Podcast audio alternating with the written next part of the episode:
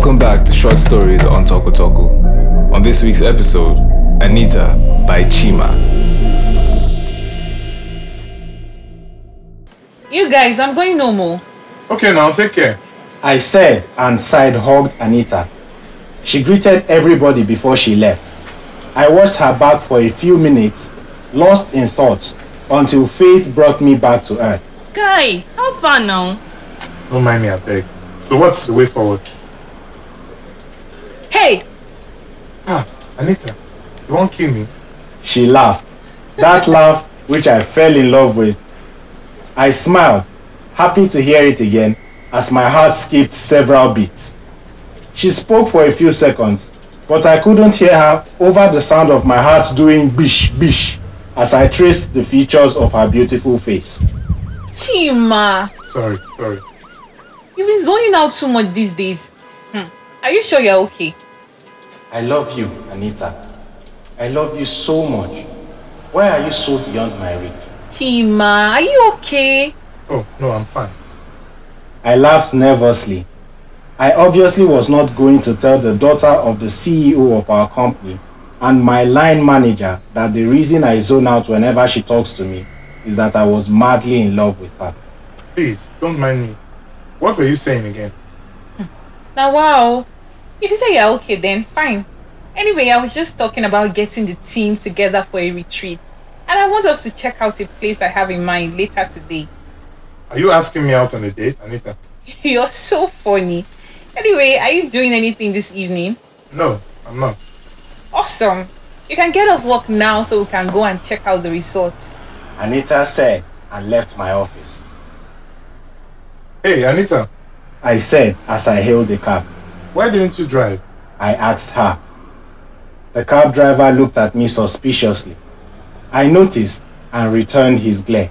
Bros, they go, they go. He started the trip to Rainbow Resorts. I was worried about traffic, but thankfully there was none. Anita had plenty gist for me, so the trip wasn't dull. We laughed and gossiped like we never had. That was the longest face to face conversation we'd ever had. Our conversations were usually in the office, where only official matters were the topic, or via WhatsApp. The driver kept shooting suspicious glances at me through his rearview mirror. Immediately I became wary and prepared myself for a confrontation. Soon, we got to a hold up on the way caused by a crowd who were converging at a point. I became irritated and came down impatiently to try and steer the cab onto a free space and away from the crowd. You don't kill the last person for your life today. One person in the crowd shouted. That drew my attention and I went to find out who killed who. That's all of una go dey abuse una power eh tie bastard. Another person shouted, amidst slaps, sounds of bottles breaking, and planks hitting bare bodies. I became very concerned and made my way to the front of the crowd. Then I staggered back in shock. oga still well now. The young lady who I fell back on pushed me. Anita, I stammered, pointing at the body laying beside the policeman being lynched.